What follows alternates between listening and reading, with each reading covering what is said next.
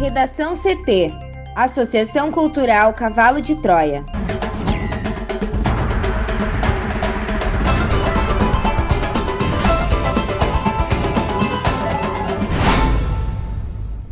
Agora, no Redação CT. Carreata pede retorno de aulas presenciais no Rio Grande do Sul. Festas clandestinas são encerradas no interior do estado. Ernesto Araújo pede demissão do cargo de ministro das Relações Exteriores. Relatório OMS China sugere origem da Covid-19 com transmissão ao homem via animal intermediário.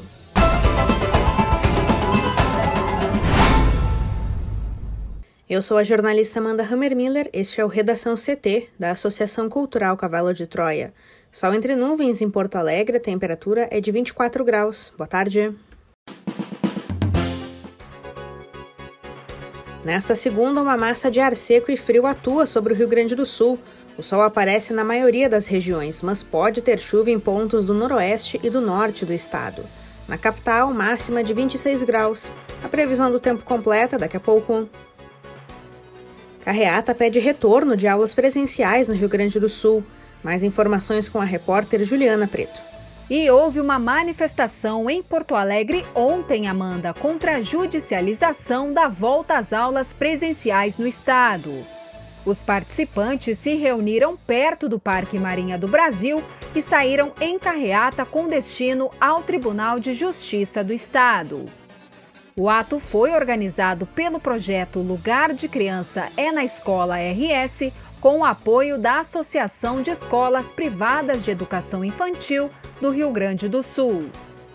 O principal objetivo do protesto foi para garantir aos pais o direito de escolha sobre o retorno às salas de aula, respeitando o cronograma e protocolos do governo do estado.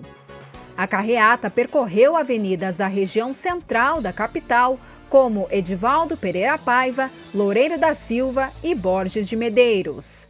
Balões nas cores amarelo e preto estavam nos veículos que participavam do ato. Por volta das 11 horas da manhã, a IPTC, que acompanhou a manifestação, informou cerca de 55 veículos na carreata.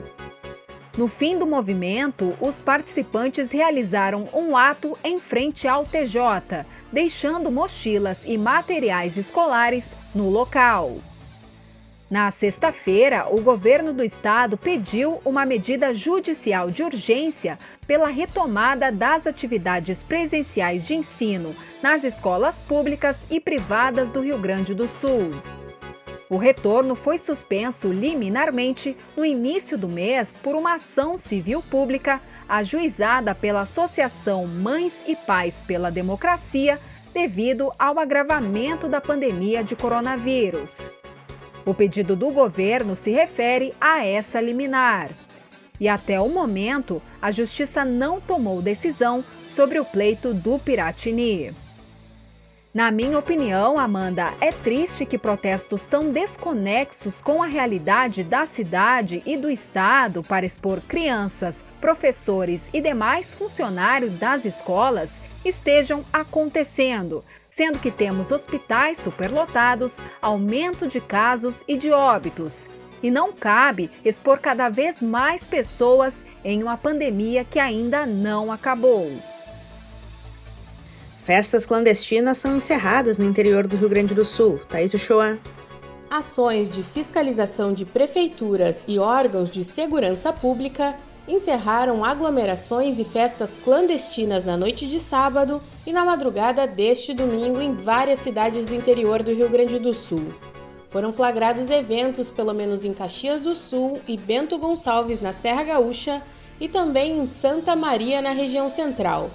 Os eventos sociais e festas estão proibidos conforme decreto do governo estadual. Eles contrariam as determinações do sistema de distanciamento controlado, que estabelece medidas de contenção ao avanço da pandemia de Covid-19. Em Bento Gonçalves, a fiscalização interrompeu uma festa clandestina com 12 pessoas no loteamento Verona. Durante a operação, Seis aglomerações foram registradas e mais de 40 pessoas abordadas. Uma academia também foi interditada e houve autuação em um bar por descumprimento das regras. Outros 15 estabelecimentos foram fiscalizados. Já em Caxias do Sul, a fiscalização recebeu 148 queixas em 8 horas de atuação, das quais 80% referente a encontros festivos em residências, conforme a Prefeitura.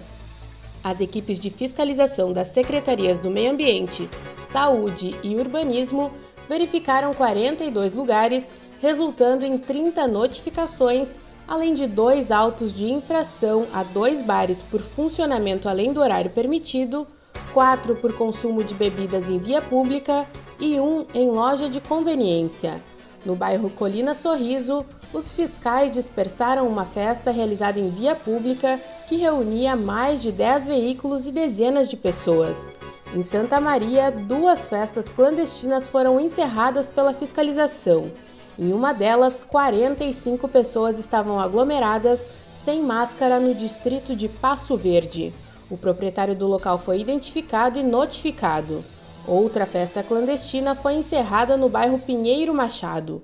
A entrada da fiscalização não foi autorizada, mas vizinhos relataram que muitos carros saíram do local quando perceberam a chegada dos agentes.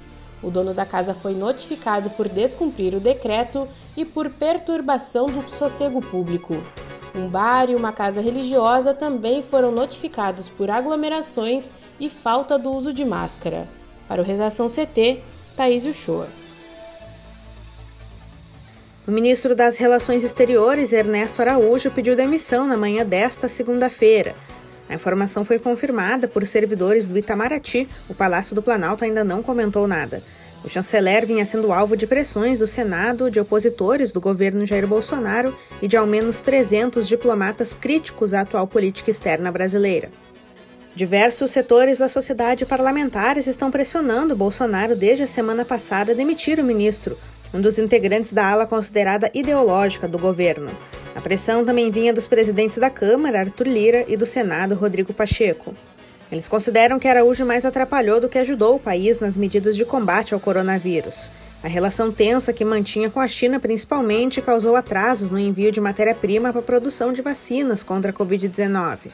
Ontem, após postar acusações de que a senadora Cátia Abreu, do PP do Tocantins, teria atuado em favor de interesses da China na questão do mercado de 5G, Araújo foi criticado por diversos senadores.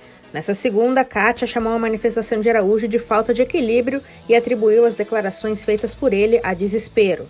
A publicação de Araújo no domingo foi interpretada como um contra-ataque do ministro ao Senado após parlamentares da casa cobrarem publicamente sua demissão em uma tentativa de endossar a narrativa sustentada nos bastidores por aliados do chanceler sobre qual seria o motivo de sua fritura.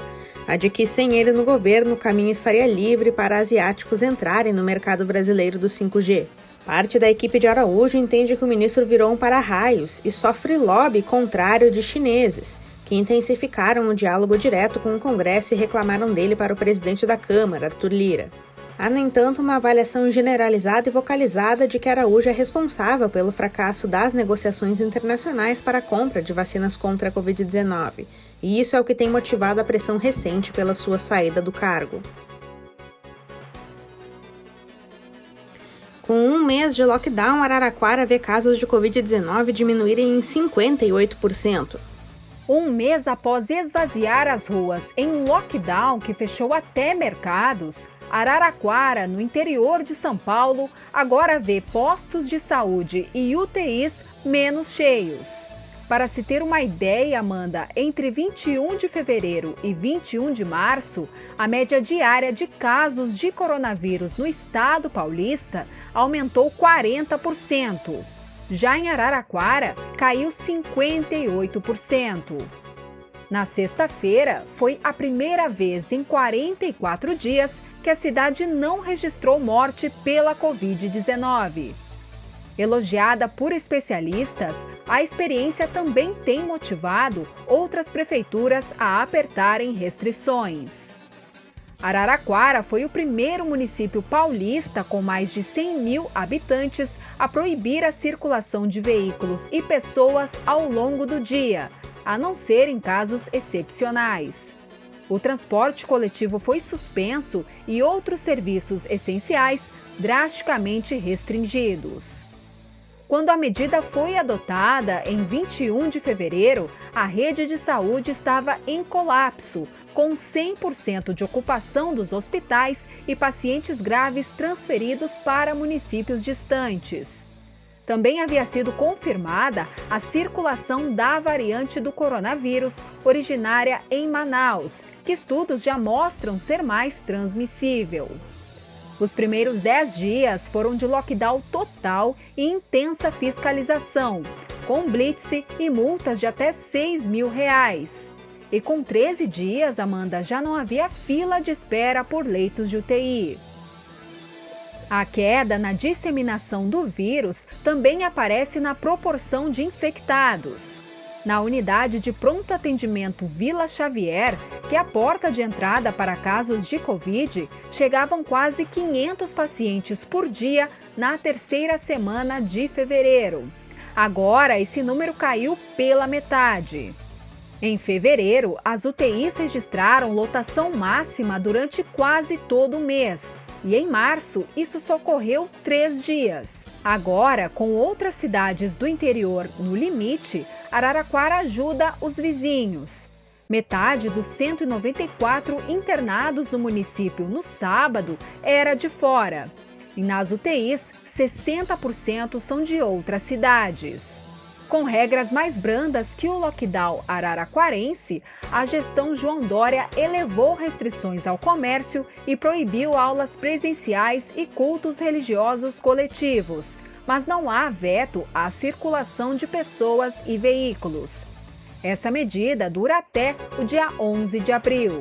O presidente Jair Bolsonaro, por sua vez, tem sido um forte crítico do lockdown desde o início da pandemia sob o argumento de evitar perdas econômicas. Ele chegou até acionar o Supremo Tribunal contra governadores da Bahia e do Rio Grande do Sul que decretaram toque de recolher. E essa ação foi rejeitada. Mas nem todo mundo, Amanda, ficou satisfeito com esse fechamento extremo em Araraquara. A Associação Comercial e Industrial do município instalou outdoors na cidade e chegou a obter uma liminar que permitia a reabertura do comércio, mas a decisão logo foi revogada pela Justiça. O prefeito Edinho Silva afirma que a medida é dura, mas necessária para o sistema de saúde não entrar em colapso, já que a vacinação ainda não está na velocidade ideal. Ele também aposta em outras ações, como isolar infectados. E esses resultados em Araraquara estimularam restrições mais rigorosas em outras cidades. As vizinhas Américo Brasiliense, Boa Esperança do Sul, Rincão e Santa Lúcia fecharam tudo logo em seguida. Em São José do Rio Preto, o lockdown entrou em vigor no dia 17 e vale até o dia 31. Os moradores estão proibidos de circular pelas ruas sem motivo justo e podem ser multados em R$ 1.250. Para o Redação CT, Juliana Preto. O esperado relatório sobre as origens da Covid-19, elaborado por especialistas da Organização Mundial da Saúde e chineses, inclina-se para a hipótese de uma transmissão do vírus aos seres humanos por meio de um animal intermediário infectado por um morcego. O documento praticamente descarta a tese de que a pandemia se originou em um laboratório. A publicação ocorreu nesta segunda-feira, 15 meses após o surgimento dos primeiros casos em Wuhan, no centro da China, e depois que a pandemia já provocou ao menos 2,7 milhões de mortes em todo o mundo. Neste momento, o número de infecções globais continua aumentando devido a variantes mais contagiosas que obrigam os países a tomarem medidas severas de restrição, como é o caso especialmente na Europa e na América Latina. O relatório não surpreende nem resolve o mistério da origem do vírus. Ele destaca a necessidade de estudos adicionais para além da China. Nesse sentido, o diretor-geral da OMS afirmou que todas as hipóteses estão sobre a mesa e merecem estudos mais aprofundados e abrangentes. Para os especialistas, a transmissão do vírus da Covid-19 por um animal intermediário é uma hipótese entre provável e muito provável. Especificamente, eles se inclinam à teoria até agora aceita de que o vírus foi provavelmente transmitido de um morcego para o homem por meio de outro animal que ainda não foi identificado. No entanto, a possibilidade de uma transmissão direta entre o animal inicial e o homem ainda é considerada entre possível e provável. O relatório conclui, como os especialistas já haviam previsto ao final de sua missão na China em fevereiro, que é extremamente improvável que a pandemia de coronavírus tenha sido provocada por um acidente ou fuga de patógenos de um laboratório. O governo do ex-presidente americano Donald Trump acusou o Instituto de Virologia de Wuhan, que pesquisa coronavírus muito perigosos, de ter deixado o vírus escapar voluntária ou inadvertidamente. Os especialistas afirmam que não estudaram a possibilidade de tal ato deliberado. As análises deste grupo de especialistas mundiais no local onde eclodiu a pandemia eram consideradas cruciais para combater esta pandemia e outras no futuro. Mas a missão teve muitos problemas para trabalhar devido à relutância das autoridades chinesas em receber os especialistas. Os pesquisadores apontam ainda que os estudos realizados no mercado Huanan de Wuhan e em outros mercados da cidade não serviram para encontrar elementos que confirmassem a presença de animais infectados. No Redação CT, agora a previsão do tempo com Juliana Preto. Uma massa de ar mais seco e frio cobre grande parte do Rio Grande do Sul nesta segunda-feira. O tempo, entretanto, não vai estar firme. O sol aparece na maioria das regiões, porém com nuvens esparsas. Áreas de instabilidade trazem chuva no decorrer do dia em pontos do noroeste e do norte do estado, mais próximos de Santa Catarina. E no final deste dia, chove em pontos do sul gaúcho, na área entre Chuí e Pelotas, por conta da circulação de área de baixa pressão. Essa segunda manda será de temperatura bastante agradável e terá até uma sensação de frio à noite em cidades da campanha e da serra. As máximas podem chegar em 25 graus em Bagé e 26 graus em Santa Cruz do Sul. E aqui em Porto Alegre, a máxima também deve chegar em 26 graus. A última semana, Amanda marcou o começo do outono, mas as características ainda foram mais típicas de verão, com dias quentes, abafados e pancadas de chuva geradas pela elevação da temperatura. Já a semana que começa, entretanto, será a primeira da nova estação, com cara realmente de outono. Redação CT. Apresentação Amanda Hammermiller. Colaboração Juliana Preto e Thaís Uchoa. Uma produção da Associação Cultural Cavalo de Troia com apoio da Fundação Laro Campos e Marielle Franco. Próxima edição amanhã. Boa tarde.